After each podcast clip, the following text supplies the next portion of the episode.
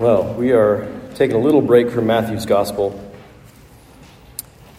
So if you will turn to 1 Corinthians chapter 2, that's where our text is. Uh, it's also printed there in the, uh, in the bulletin. Quite a long passage. We're not going to talk about everything in it, uh, but I thought it'd be good to read the whole thing. So 1 Corinthians 2. Uh, it's been five years since the last time that we uh, elected new elders and deacons so we're beginning the process again now of nomination and training and election and ordination of officers. So the, the congregation is called to participate in that process. So we're going to have a short series of sermons to help you prepare for that. Uh, we'll explain more about the details of that process uh, during the congregational meeting today. uh, a lot of the practical details of it, but uh, these sermons are meant to convey something of a biblical vision of church leadership. And so uh, some of you already serve as elders and deacons in the church. Some of you might soon go through the process of exploring uh, whether you're called to serve as officers in this congregation. but all of you have the opportunity to participate by recognizing who are the servants among you whom God might be calling to serve in office as an elder or deacon in this church. So the Bible says some pretty clear things about the ministry of the gospel and the nature of church leadership as it's shared by elders and deacons in the church. I'm hoping that we can all get a little clearer vision um, through this series so that each one of us can better participate, uh, not just in this process, but really in uh, the ministries of the church. So, next week, we are going to look at the office of elder. The following week, we'll look at the office of deacon. But this week, we're going to establish something of an overarching philosophy of ministry that really shapes everything that we do and should be recognizable in our leaders. So, we're going to talk about the gospel centeredness of Christian life and ministry. We're going to talk about the, the cross centeredness of Christian life and ministry. We're going to talk about Jesus Christ crucified. Uh, we're going to talk about why we always talk about Jesus Christ crucified uh, and why that is the central focus of those who are called to church ministry. hopefully, you won't say, "Oh, that's just something for leaders in the church, doesn't really apply to me, uh, but hopefully, you'll recognize this should be the center of your life too. And so, let's talk about 1 Corinthians 2. Uh, first, let me pray, then we'll read the scripture. Father, you've given us great riches in Christ and in the word of your grace. Now grant us your Spirit's help in knowing this wealth in such a way that it is clear that you are truly with us and for us. To the glory of your name, we pray in Jesus' name. Amen. and I, when I came to you, brothers, did not come proclaiming to you the testimony of God with lofty speech or wisdom, for I decided to know nothing among you except Jesus Christ and Him crucified. And I was with you in weakness and in fear and much trembling, and my speech and my message were not in plausible words of wisdom, but in demonstration of the Spirit and of power, so that your faith might not rest in the wisdom of men, but in the power of God. Yet among the mature we do impart wisdom, although it is not a wisdom of this age or of the rulers of this age who are doomed to pass away, but we impart a secret and hidden wisdom of God, which God decreed before the ages for our glory. None of the rulers of this age understood this, for if they had, they would not have crucified the Lord of glory. But as it is written, what no eye has seen, nor ear heard, nor the heart of man imagined what God has prepared for those who love him. These things God has revealed to us through the Spirit. For the Spirit searches everything, even the depths of God. For who knows a person's thoughts except the Spirit of that person, which is in him? So also, no one comprehends the thoughts of God except the Spirit of God. Now, we've received not the Spirit of the world, but the Spirit who's from God, that we might understand the things freely given us by God. And we impart this in words not taught by human wisdom, but taught by the Spirit, interpreting spiritual truths to those who are spiritual. The natural person does not accept the things of the Spirit of God, for they are folly to him, and he is not able to understand them because they are spiritually discerned. the spiritual person judges all things, but is himself to be judged by no one. For who has understood the mind of the Lord so as to instruct him? But we have the mind of Christ. This is the word of the Lord. Thanks be to God. so, um, we're really going to focus just on the first few verses of that passage together. So, let's get a little background uh, on our passage. Acts chapter 18 is sort of the biblical background for um, uh, Corinth here. It's the, it's, it's the record of Paul's first visit to Corinth, which is in Greece. Uh, as was his standard operating procedure when Paul arrived in a new place to preach the gospel, he started off in the Jewish synagogue testifying to the Jews that Jesus is their Messiah, he is the Christ. Uh, Paul was not alone in Corinth, but he was joined there by Silas and Timothy, who were fellow ministers of the gospel, who had traveled with Paul before in his missionary journeys. Uh, and I think that's who he's referring to when he says, you know, we here in this passage Silas and Timothy. Uh, when the Jews opposed him, which again was sort of pretty standard. He, he, goes to the Jewish synagogue and preaches. Then they oppose him, kick him out. Uh, when they opposed him and reviled him, then Paul left them to their own fate and went literally next door to the house of a Gentile uh, worshiper named Titius Justus. The ruler of the Jewish synagogue, a guy named Crispus, he became a believer and he and his household were baptized, and many of the Corinthians became Christians. It says there in Acts 18. and so began this church in Corinth with a mix of all kinds of people in Corinth, uh, Jews and Gentiles together. So as you first, uh, as you read Paul's letters to the Corinthians, a few things stand out. First uh, is that the church is pretty messed up. Uh, we can be honest about that. The church is, is pretty messed up, just like the city that it comes from, the city of Corinth. uh, sectarianism, spiritual one upsmanship, uh, sexual immorality, various expressions of selfishness are rampant, not just in Corinth, not just in the broader culture, but uh, even in the church. So the church often sins in the same ways as the surrounding culture. Uh, that is a reality that we see in the letters to the Corinthians. Second, as you read these letters, you can see that Paul really loves the Corinthians. Uh, yeah, it's a really messed up bunch of folks in that church, but he writes two long letters to help them in their walk with God and their walk with Christ, demonstrating a real care and a real concern for them. And you can compare that with the, the tenor of, uh, you know, maybe another letter, his scathing, abrupt letter to the Galatians. It was to the religious folks, right, who uh, seem to have all things together. and uh, you'll see then, sort of by contrast, uh, Paul's very gracious heart for flagrant sinners. Uh, the flagrant sinners in Corinth. So Paul loves them. And third, Paul addresses all the Corinthians' problems because he loves them he addresses all those problems with the gospel. So, as in all his letters, the good news about Jesus is the only foundation that he offers for the transformation of lives when it comes to lawsuits or sex or how you treat others or whatever.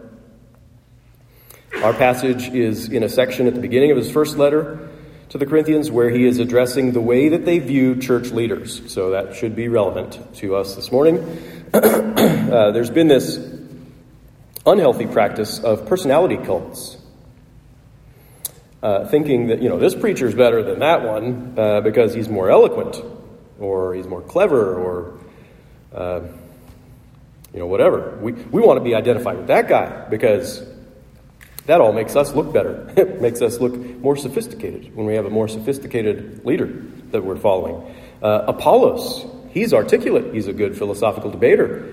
Uh, Paul keeps tripping over his own words, rather unimpressive.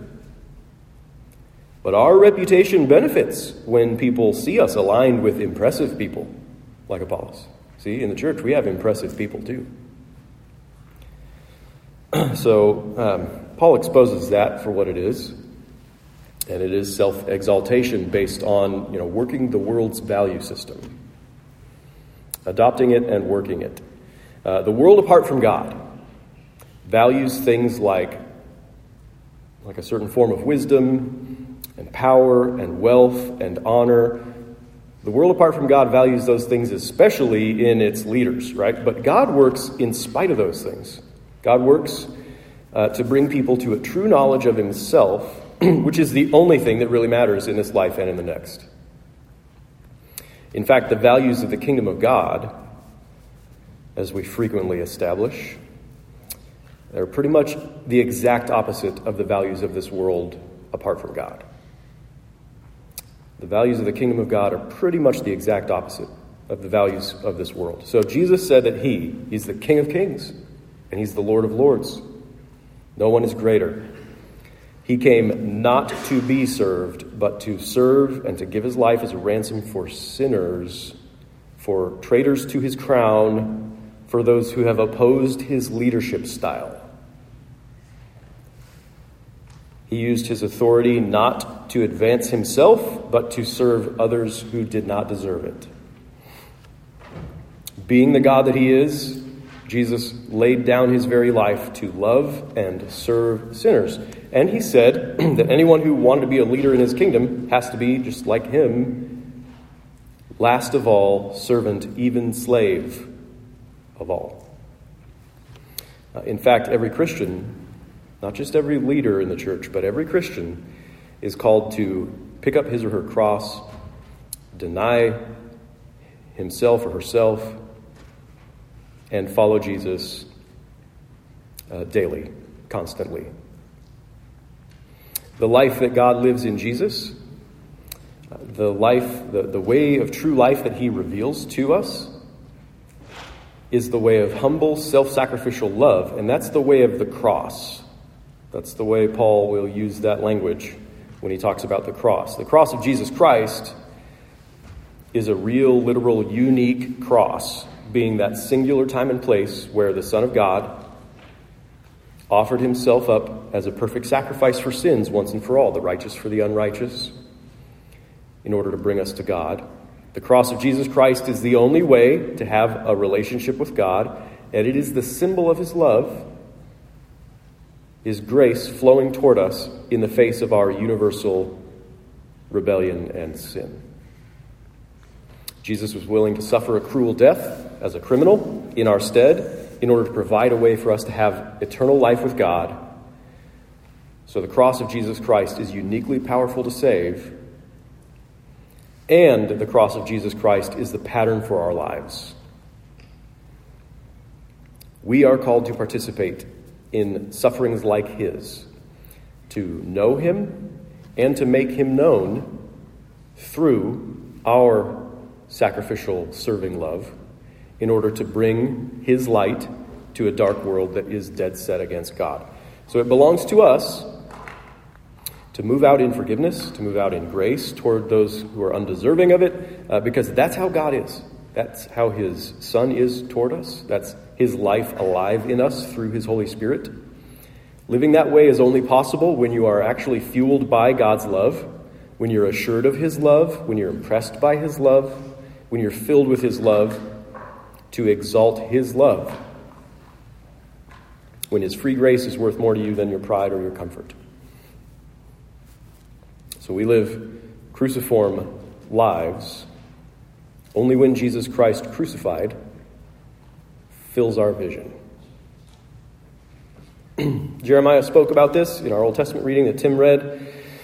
Thus says Yahweh, let not the wise man boast in his wisdom. Let not the mighty man boast in his might. Let not the rich man boast in his riches. But let him, who boasts boast in this, that he understands and knows me. That I'm Yahweh who practices steadfast love, justice, and righteousness in all the earth, for in these things I delight, declares Yahweh. So, Paul quoted from that passage right at the end of chapter 1, 1 Corinthians 1 which is immediately before the passage we've read. Uh, he quoted from that in his argument for why the Corinthians should not be so obsessed with the things that the world values, especially when it comes to how they view their leaders and what they want to see in their leaders, how they want their leaders' qualities to reflect on them. Right? So at the end of 1 Corinthians 1, Paul wrote, Consider your calling, brothers. Not many of you were wise, according to worldly standards. Not many were powerful. Not many were of noble birth. But God chose what is foolish in the world to shame the wise. God chose what is weak in the world to shame the strong. God chose what is low and despised in the world, even things that are not, to bring to nothing things that are, so that no human being might boast in the presence of God. And because of him, you are in Christ Jesus, who became to us wisdom from God, righteousness and sanctification and redemption, so that as it is written, let the one who boasts boast in the Lord. So Jesus has become everything to us. That's what Paul is saying. If you want wisdom from God, if you want righteousness and sanctification and redemption, if you want to understand and know the God who loves, who delights in these things, the only thing that truly matters in all the world, in life and in death, to understand and know God, then you want Jesus Christ. He is everything to us.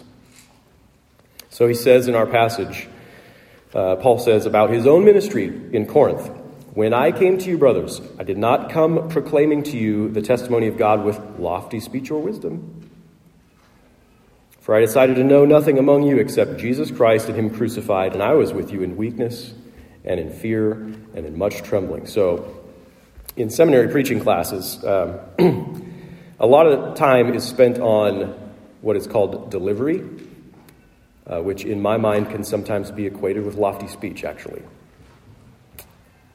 Um, you get dinged for stuff like trembling uh, if you demonstrate weakness or fear in your preaching class, then your professor takes you aside and asks you whether you really think you're cut out for this whole preaching thing. If you are an unimpressive person, you will probably fail church planters' assessment, like I did. Paul is saying he might not have scored well in homiletics class. He might not have met the standards for church planter in our denomination. But that he kept focusing on the main thing Jesus Christ crucified. In fact, he said he determined to know nothing else among the church there in Corinth during his time there in Corinth. So in one of my seminary preaching classes, uh, the, the class was all working together, collaborating to produce a sermon from some passage from the Old Testament. Uh, Jesus was not mentioned in the sermon that the class produced. It was a sermon that, honestly, uh, a Jew could have preached, or a Muslim, or a Mormon easily could have preached. Uh, when I asked what made this a specifically Christian sermon, that's the kind of student I was uh, asking antagonistic questions. when I asked what made this a specifically Christian sermon and suggested that we're called to, to preach the gospel of Jesus Christ, my professor told me, and I quote, if you preach the gospel every week, it'll get boring real quick. And I think Paul would disagree. And I think Berta would disagree. and many of you. Paul preached the gospel and nothing but the gospel. The whole time he was in Corinth with those messed up sinners, and every time he wrote a letter trying to help those messed up sinners. That's what he's talking about. Paul is not saying that he spent every sermon the whole time telling people the basics of how to become a Christian. And he's not saying, you know, there's a lot of important things in the Bible,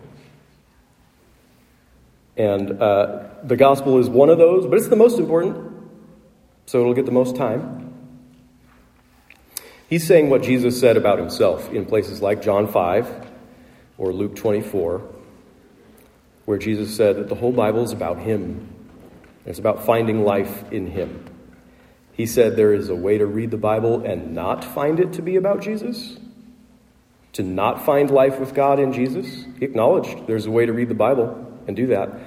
But then there's a way to read the Bible like Jesus taught the apostles, the disciples. The whole Bible is about Jesus as our Redeemer for our life with God. Every book, every passage is to, to be seen within the context of the gospel, the light of the gospel. Every passage either talks about our desperate need for salvation, or it highlights our sins and our weaknesses in every conceivable part of our lives, or about God's gracious provision for our salvation, explicitly talking about those things. Every passage talks about Him setting us free from our slavery to sin, or His welcoming us into His family, or His promises of life for, uh, for life everlasting with Him, all bought by the blood of Christ. So Paul is saying that he, as a leader in the church, figured he had nothing to say if he didn't somehow point to Jesus.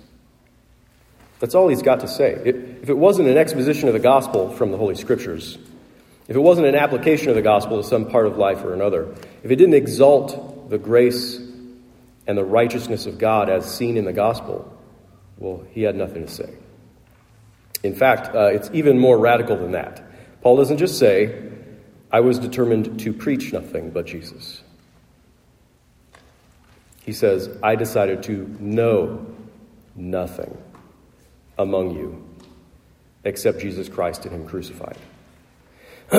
so he's saying, I don't even want to think about anything but the gospel. I want the good news of Jesus Christ crucified to shape my entire reality, my relationship with God, and my ministry to you. I want, I want always to be mindful of the gospel in everything that I'm doing. So the cross, which represents the, the counterintuitive, gracious, sacrificial love of God, isn't just what he wants to talk about, it's the only thing he wants to know on an intimate level. This is the only thing I want to know.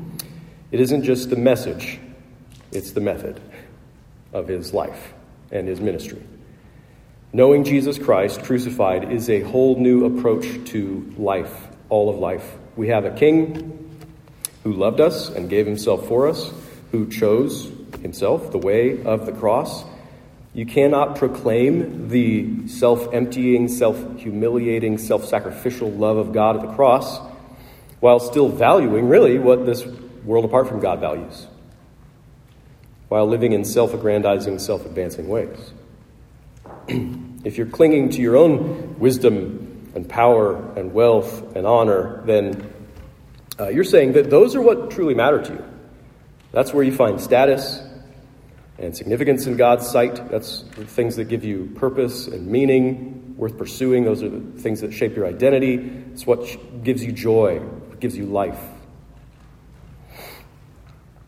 And that means, you know, if you're clinging to the world's versions of wisdom and power and wealth and honor, you really don't have much use for the grace of God.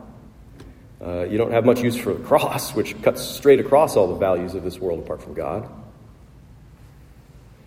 Paul's saying that he, as a leader in the church, came to the Corinthians uh, not just with fancy, eloquent, charismatic words that made the grace of God seem appealing and sensible to sophisticated, cultured, worldly people, but he came with a life that showed his joyful dependence on that grace. Spirit filled life, Christ centered life, with a demeanor that calls attention uh, not to himself, but to God.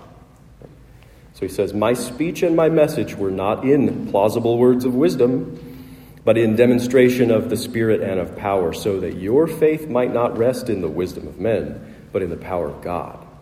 So, if I were a charismatic, persuasive, philosophical debater, all things that are highly valued by the world in its rejection of Jesus, in its rejection of his cross, as ways to set ourselves apart from each other or above each other, then you know you might be more fascinated with that charisma than with the true message of the gospel that's being proclaimed. But if I come with weakness, unpolished, unenviable in speech, and I tell you that God even loves broken people like me and like you. And I show you what it looks like to live a Christ centered, cross centered life. Then, when you place your trust and your hope in Jesus, well, it'll be in Jesus, not in me. It'll be demonstrated by Uh, it'll be a demonstration of God's Spirit at work in you, God's power to do what only He can do in changing you, actually, by His grace. so, Paul's talking about uh, specifically about himself as a preacher, and so the most immediate application is probably to pastors, and I'll say, personally speaking, this idea of uh, being cross centered, not just in message, but also in method in life, is uh, absolutely the essential element of my philosophy of preaching and ministry. Um, it pretty, much sums up my highest aspirations to know nothing among you except Jesus Christ and Him crucified. Also, pretty much sums up my greatest disappointments about myself as a preacher. Uh, I wish I wasn't so concerned with what people think of me as a public speaker. I wish my only thought and affection was always for the grace of God at work in your lives. But I'm really, uh, really just a messed up sinner who desperately needs the same grace that is proclaimed to you. So you may have heard this analogy. The best evangelist is like a thirsty person leading another thirsty person to where they can find water. Now, that's good. That's how the fountain of living waters is exalted, and not the thirsty guy who is leading another thirsty guy. when everything you say and everything you do points to the cross, the sacrificial love of Jesus, then God is exalted and other people are helped. Other people are encouraged in their faith and their relationship with God. now, that's not just applicable to pastors or church leaders, it applies to everyone who wants to honor God actually in their lives, to everyone who wants to participate in the real life of the church. But a church leader will be specially marked by this uh, by a constant, tireless, joyful redirection of people's attention to Jesus Christ and Him crucified. A leader in the church must have a cross centered message and a cross centered method or way of life. A leader in the church must have what is called here by Paul uh, the secret and hidden wisdom of God. Uh, that's not some fancy mystical thing we're talking about. it's a wisdom that is revealed only in Jesus, a wisdom that's revealed only in the Christ centered scriptures, a wisdom that uh, unspiritual people cannot recognize. This is not intuitive for them.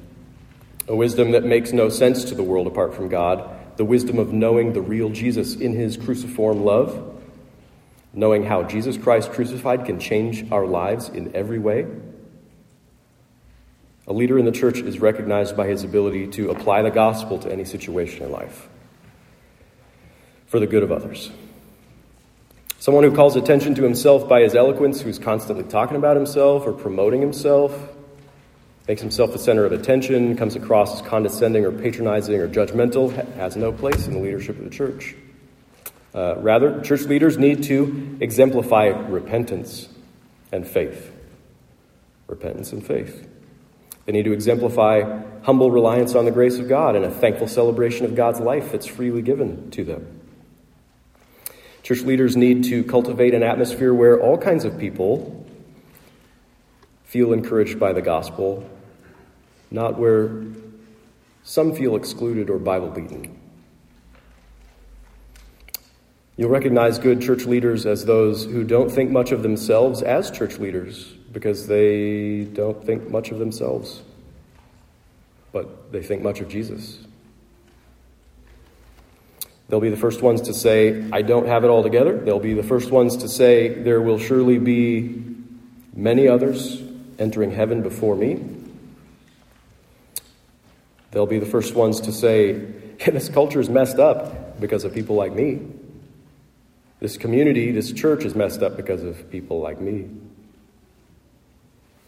And they'll be the first ones to say, Thanks be to God that all is joy and light and glory, all is on the mend because God has chosen to dwell with his people by his grace, because God has become a human and gone to the cross to save us from ourselves, and God has put his spirit in our hearts to assure us of his love. Thanks be to God. And good church leaders will be the first ones about whom you will tend to say, I'm always encouraged in my faith when I'm around them. They're always talking about how amazing Jesus is. I don't, I don't understand it, but they always show me love and acceptance. They remind me of my adoption as a son or a daughter of God. Even if I've been kind of a jerk to them, they've been kind and gracious. They inspire me to rejoice in my salvation when I'm down. They, they point me toward the gospel and how it changes me to be a more forgiving person, a more loving parent, a better friend to people who are totally different from me. They really help me to pray and to be thankful. Sometimes I might not understand them, sometimes I might not even agree with them, but they make a point of directing my attention to Jesus. Their willingness to serve reminds me of Jesus Christ crucified. Now, the people who make for good leaders in the church aren't necessarily successful in the world's eyes. You know, when you go to nominate officers, elders, and deacons, we're not just saying, oh, find the people who are most successful in business. They're probably the ones. They're not always wise. They're not always powerful. They're not always rich. In fact, when you believe in the cross, when you live the way of the cross, you're going right against the grain of the whole world. But when the whole world is plunging headlong into the dark, it's probably a good thing to turn around and push upstream toward the light.